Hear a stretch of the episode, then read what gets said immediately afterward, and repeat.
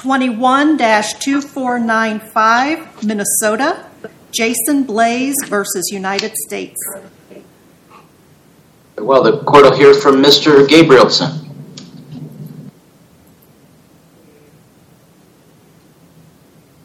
Mr. Gabrielson, you'll need to unmute your microphone, please. There we go. Sorry about that. No problem.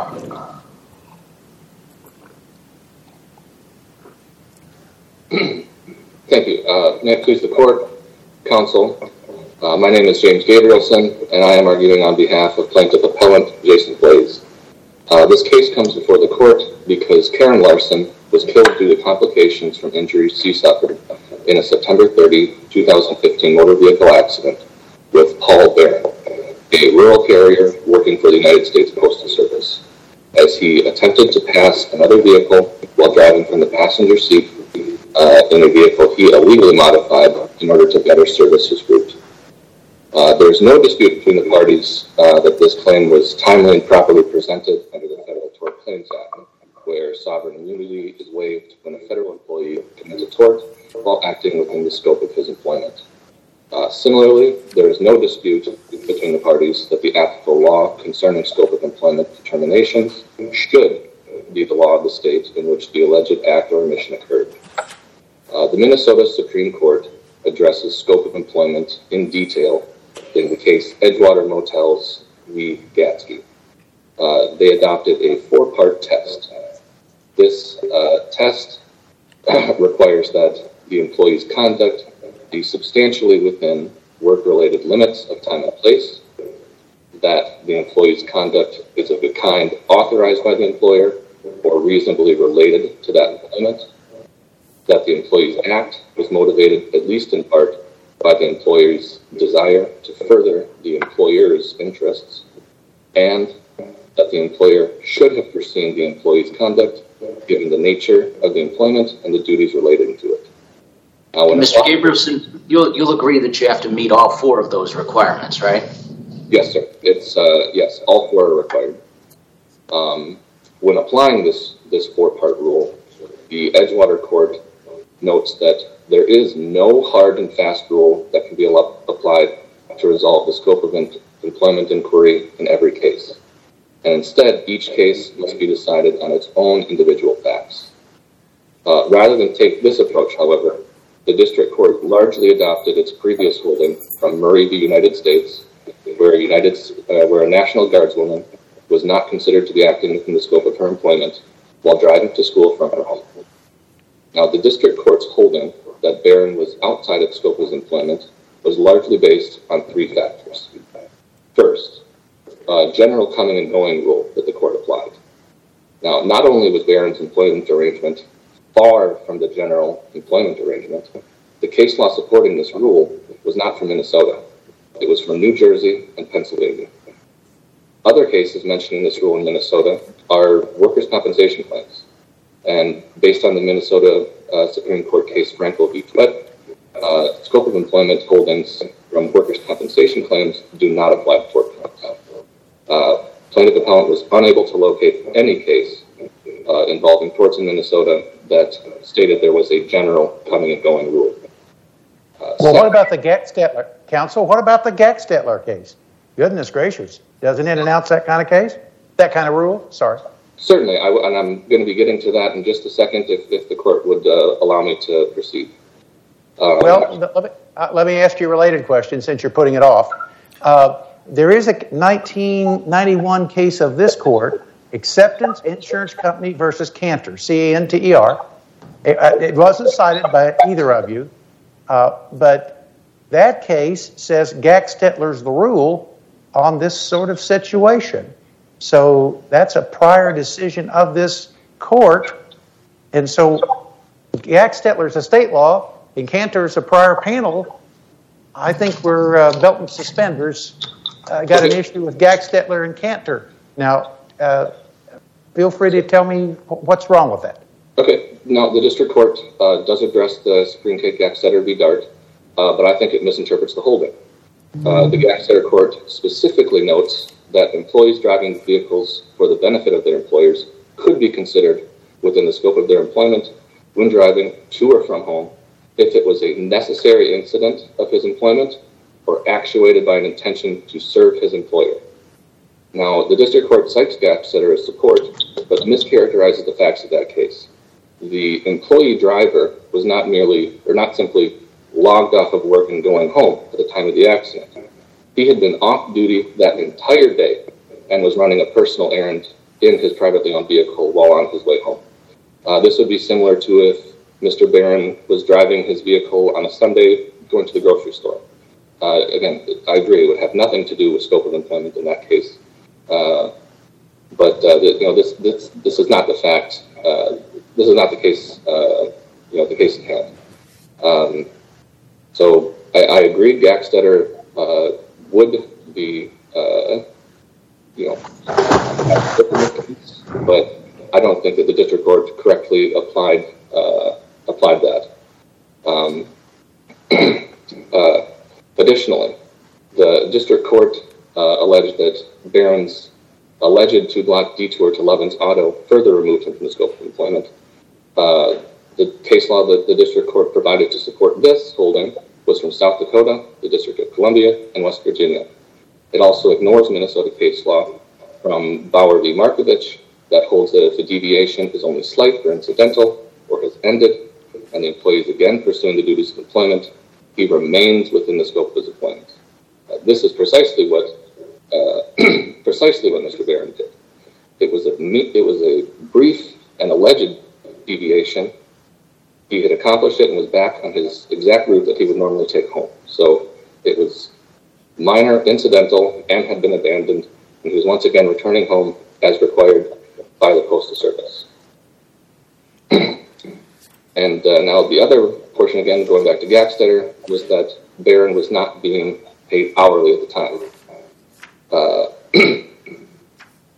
this, this, again, Gackstetter, it's not uh, a necessary incident of employment or actually by an intention to serve his employer. I think going home certainly meets that. Now, this also ignores testimony from multiple United States uh, Postal Service employees that said the Barron would have been within the scope of employment while driving home, but for his deviation by stopping at Lovin's Auto by breaking portable portal coverage, that had he not deviated, a tort investigation would have needed to be opened. Uh, I believe that had the district court followed Edgewater and applied only Minnesota law to the very unique facts of the case, the determination would have been that Barron was acting within the scope of his employment on the date of the accident. So, first, and probably the most nuanced factor, uh, was Barron's conduct substantially within work-related limits of time and place.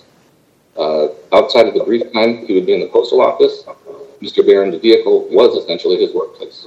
Not only that, his unique employment arrangement required that he have two vehicles available to service his route. Uh, the vehicles in his performance were subject to, uh, so were supposed to be subject to routine inspection, and even though he owned his own vehicles, if he wanted to modify them, he was supposed to obtain permission. Uh, the United States Postal Service exercised further significant control over how he was performing his duties with a detailed, uh, over 150-page book, employee handbook. Now, this doesn't dictate how he is to live his life 24 hours a day, only what he was to do while acting within the scope of his employment. And that includes a significant amount of direction in what he's to do when driving to and from work, uh, notably that he was required to be belted and behind the driver's wheel when not servicing his route. Uh, he was required to get authorizations for any deviations from his course. Uh, he was paid an equipment and maintenance allowance for the use of his vehicle, including on his route and while he was driving to and from work. Uh, finally, if he abided by the requirements of the employee handbook, he would not only be afforded vehicle coverage while servicing his route, he would get this coverage while driving to and from home. Now, this fact is largely ignored by the district court, but even if you're not being paid an hourly wage while driving to and from work... Yep, but you told us earlier workers' comp cases don't count in this area of law, right? Yes, sir. And that's federal employee compensation. They have a different, we have a different system, right? Yes, yes, sir. Um, I'm not I'm not saying that the coverage indicates he's within the scope of his employment. I'm talking about the coverage as an incredibly valuable benefit because it provides disability coverage, medical coverage, death benefits, and coverage for retraining should be injured on the job. Uh, if you were to try to obtain this in the private marketplace, it would be uh, significantly expensive. So that's an incredible benefit that uh, the government has provided to him while coming to and from work, should he follow their directions. Uh, next, Barron's conduct is of the kind authorized by his employer and is reasonably related to that employment. I felt this should be obvious. Uh, Barron's employment agreement dictated that after completing his route and returning to the post office to record his time, he was not simply authorized to return home, he was mandated to return directly home. Uh, he may have deviated, uh, but as I previously indicated under Minnesota law, his deviation was slight and abandoned at the time of the accident. And uh, to what the court was saying, whatever effect this might have had on his FECA coverage is immaterial to the court claim. Third, Barron's action was motivated, at least in part, by a desire to further the United States Postal Service's interests. Uh, the district court cites Murray in stating that uh, whatever residual benefit Barron provided his own transportation to and from work is pardon me, too minor to matter. Now, this completely disregards the immense benefit that the United States Postal Service receives from rural carriers providing their own vehicles, uh, especially when considered on the aggregate, as it relieves the United States from maintaining and fueling thousands of vehicles. And when you consider that Barron was paid an uh, equipment maintenance allowance of 47 cents per mile, driving 30,000 miles per year, that is a significant expenditure on behalf of the United States. Uh, you know Further, the United States Postal Service also recognizes the benefit of rural carriers providing their own vehicle, as they provide $500 of reimbursement if the carriers modify their vehicle to right-hand drive vehicles to allow them to better service their routes. You know, Barron did not do so properly, but the only reason he removed his driver's seat and built a shelf in his place was to better service his route. And him being unable to be seated behind the driver's seat, or behind the driver's wheel, was a significant factor to the head-on collision with Mrs. Larson. Uh, finally, uh, the United States Postal Service should clearly have seen that Barron's conduct, given the nature of his employment and the duties relating to it, was foreseeable. Uh, I simply do not see how the district court could determine that a rural carrier being involved in a motor vehicle accident is unforeseeable. A motor vehicle accident for a rural carrier should be, uh, due to his negligence, should be one of the most foreseeable kinds of potential torts for the United States Postal Service. And uh, this is further evident by the fact that a significant portion of the United States Postal Service's employee handbook deals with the safe operation of motor vehicles, not only while servicing their route, but also while traveling to and from home to the postal office. Uh, In summation, contrary to the requirements of the Federal Tort Claims Act, uh, the district court order is replete with holdings from jurisdictions outside of Minnesota and contrary to Minnesota law. Uh, neither the district court nor the United States has provided statutory or case law indicating that a district court can choose to apply holdings from you know, a different jurisdiction if it pleases. Uh, correct application of Minnesota law shows that Barron was acting within the scope of his employment at the time of the accident that ultimately led to Karen Larson's death.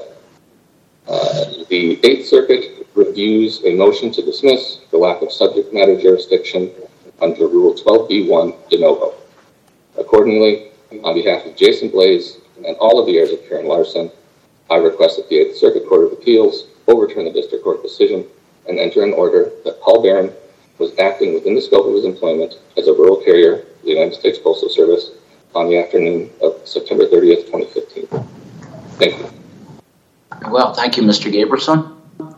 Court will hear from Mr. Brooker. May it please the court, as noted, I'm Greg Brooker representing Defendant United States of America in this Federal Tort Claims Act case. It's important for the court to understand what is in the evidence in this case. It's clear that the court found the district court below in a comprehensive and well-reasoned opinion found that it was undisputed evidence that the accident in this case occurred some seven miles north of the rural carrier's designated route after he had clocked out for the day and was driving toward his hometown, just as is the case in Gackstetter, I should note, The driver is driving toward his hometown away from his job duties to the south, the post office in Bertram and his very designated route uh, to the south. The carrier was not delivering mail at the time of this accident, and he was not performing any of his other job duties at the post office. It is clear from the evidence in this case that the district court found he was not receiving mileage under equipment maintenance allowance program for his commute home. He was not receiving an hourly wage while he was commuting from his route on the way home. And he was clearly not an on call employee. Let's be clear about what the district court below did here. It most certainly applied Minnesota law and the traditional four part test that Minnesota follows. And Minnesota, like a lot of other states, follows the restatement second, second of torts when it comes to scope of employment. And so it was very much appropriate for the district court in this case below to look at Iowa in the Walsh case, look at South Dakota in another Eighth Circuit case dealing with a personal errand, and looking at other states like New Jersey that discuss the going and coming rule. Because all those states follow the traditional four part test that Minnesota follows. Um, it's very important for this court to understand that you have spoken many times about the scope of employment in federal tort claims act cases and you have applied minnesota law uh, the Canter case stands for the proposition as uh, judge benton noted that Gackstetter is the foundation of the FTCA and tort analysis, if you will, under Minnesota law. And Gackstetter is on, in many ways, on all fours as this case is. That driver was a truck driver. He meticulously logged his time while on duty and off duty, just as this rural route carrier had to meticulously record his time. When he arrived at the post office each morning, when he gathered up all his mail, leaving for the leaving the post office to go on his route, he then meticulously had to record his time when he arrived back at the Bertram post office. After the route had was finished, and then a fourth time had to log out when he delivered whatever undelivered full mail was there and, and locked up the Bertram post office for the day. Gackstetter, similarly, the driver there had to meticulously log as a truck driver his time and Gackstetter stands for the proposition that once you log off and you're going home, you're very much not in the employer's time or place, an important first prong of the Minnesota four-part test. I would like to have the court uh, look at the joint appendix dealing with this equipment maintenance allowance that the United States Postal Service provides to rural carriers because there's been some misconfusion about this, Your Honor. Uh, at JA 817, it's meticulously detailed uh, that this rural route carrier in 2015 received 47.5 cents per mile. And then it's detailed a couple of pages later at the joint appendix at 824 that there's an annual inspection of his route in April of 2015, just a few months before the accident in this case. There's a ride along by a supervisor who meticulously details every stop that the driver has to make. In this case, at page 824, it's detailed that Mr. Barron has to stop his vehicle 441 times on his route. And it details and locks in the mileage for his route at 106.3 miles. Very meticulous number. And you do the math, 106.3 miles for his route times 47.5 cents was the foundation for his annual equipment maintenance allowance. What's missing is his commute to and from work. He does not receive any mileage credit. He does not receive 47.5 cents, Your Honors, uh, commuting to and from work. A very important point. Yes, the Postal Service required Mr. Barron to have his own vehicle. They give him an annual allowance for normal wear and tear while he's on duty on the route. It has nothing to do, and it certainly is not compensation for his commute home to and from work. Another confusing point here that has no confusion at all, the district court properly confined the federal workers' compensation statute that Congress meticulously details and is supported by many federal regulations. That is the work comp lane. And the district court below properly said, under the Minnesota 1951 Frankel decision, work comp scope of employment does not bleed into scope of employment for tort purposes to third parties. They are separate statutory schemes. And here I would submit, Your Honors, that Congress has every right to afford certain insurance coverage as benefits to federal employees under one statute, right, FECA. And it has also the right to meticulously detail when the United States is waiving sovereign immunity for tort liability to third parties. That scope of employment analysis under this court's decision in St. John and Primeaux, you know, those two decisions say district courts are to stay in their lane and have a very strict scope of employment analysis under the state's tort law. So to submit that um, the FECA provision buried in a handbook for rural carriers somehow bleeds into tort liability and undoes years of case law of this court and simply overrides the Federal Tort Claims Act is preposterous, right? Um, so here it's very important to understand that FECA is separate from the FTCA. And that's what the district court did here below. It also importantly said Minnesota's going and coming rule, they may not always use that phrase, but in Gackstetter it was embedded. And also in an unpublished 1999 Minnesota Court of Appeals decision citing Gackstetter, and that's the nurse who's on her way home reaching for her employer's pager. She has seen her last patient for the day and she gets into an accident when she reaches for her employer's pager which is going off. Clearly the court there applying Gackstetter, and it was such a straightforward case it wasn't even published, uh, the court there said that employee is not within the scope of her employment for the employer. She's off duty on her way home and it's not a deviation from the scope of employment. She was never in it the minute she clocked off. Uh, this district court below cited Gackstetter, Johnson v. Rivera, the Minnesota Court of Appeals decision, and also talked about the Murray decision Uh, of the district court in Minnesota, the federal district court, which was affirmed by the 8th Circuit in 2004. Very much the Murray case bootstraps in this very traditional general rule that says if you're going and coming from work, you're typically not on duty.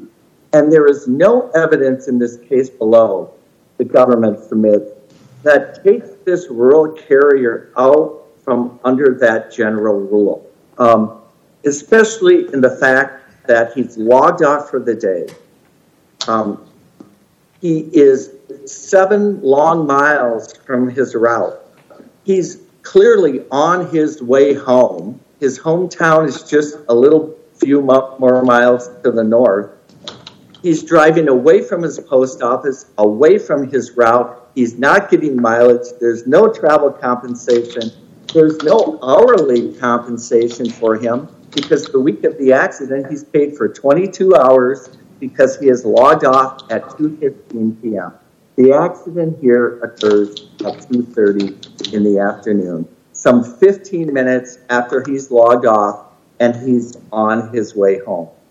Uh, in conclusion, Your Honor, uh, I would submit, the government submits, that the district court here, in a very comprehensive way and a meticulous way, combed through the Minnesota case law and looked at this circuit court case law as well, applying the FTCA to Minnesota law, and clearly followed the Rule 12b1 standard, went beyond the complaint, looked at undisputed evidence, found some of the evidence as speculative, and said the burden is on the plaintiff here to establish scope of employment. And here the plaintiff wholly failed after a whole year of discovery, and there's clearly no federal jurisdiction here, Your Honor, for this f t c a case. So the government submits the plaintiff must return to Morrison County District Court in Minnesota, where a private right case against the private parties is has been stayed pending this f t c a action, and any potential remedy for the plaintiff lies in that state court action, not in this action in federal court against the Postal Service. Thank you, Your Honor. Honors. Thank you, Mr. Brooker. Mr. Gabrielson, your rebuttal. Thank you, Your Honor. Um, uh, the counsel's point about the designated route and the fact that uh, Mr. Barron was no longer on his rural carrier route uh, delivering parcels, uh, that fails to take into account that the employee handbook states that he has to proceed directly from the post office to home. Uh, it's the employee handbook. It's telling him what his duties are, and according to the United States Postal Service, his duties continue after he's done servicing his route. It doesn't matter that he had no parcels in his vehicle. It doesn't matter that he was not delivering mail. Mr. Gabrielson, do you concede that he didn't receive the vehicle maintenance for the trip home, the 47 cents a mile? My understanding uh, from the handbook, or from the rural carriers agreement, I believe, is that so long as he presents to the postal service or to the post office in the morning with a vehicle to service his route, he is to be paid an equipment maintenance allowance. Uh, if there was simply no mail and he was to return home, I don't know how the Postal Service would uh, reconcile that, uh, but that that's what the agreement states. So long as he presents to the Postal Service or to the post office with a vehicle ready to perform his route, he's to be paid an equipment maintenance allowance. There could be a circumstance where there's no mail for him to deliver for some reason. He's to return home. I don't know how the Postal Service would reconcile that, but Uh, that's certainly something that could happen, and based on that agreement, he would be paid, uh, even if he delivered no mail. Um, now, uh, further, with respect to Walsh and Murray, a significant portion of those cases were the fact that the government did not exercise significant control over how the, I believe they were both national in the National Guard, how they were to arrive at their destination. Uh, as we indicated in our reply, uh, they could have taken public transportation, they could have ridden with a friend. Uh, there was no control exercised by the employer. Furthermore, in neither of those cases were they given travel reimbursement. Now, even if Mr. Barron was not provided, excuse me, even if he was not provided an equipment maintenance allowance, Uh, I think it's still significant that he received those FECA benefits so long as he abided by the terms of the employee handbook and allowed the government to control his operation of his vehicle. Uh, Mr. Gabrielson, your your time has expired. Oh, thank you. I'm I'm sorry, I can't, I can't, I couldn't see the clock. Uh, I have a picture of someone else on my screen. I apologize for that, Your Honor. No problem. Um, thank you. The case, we appreciate your appearance and argument today. Case is submitted and we will issue an opinion in due course.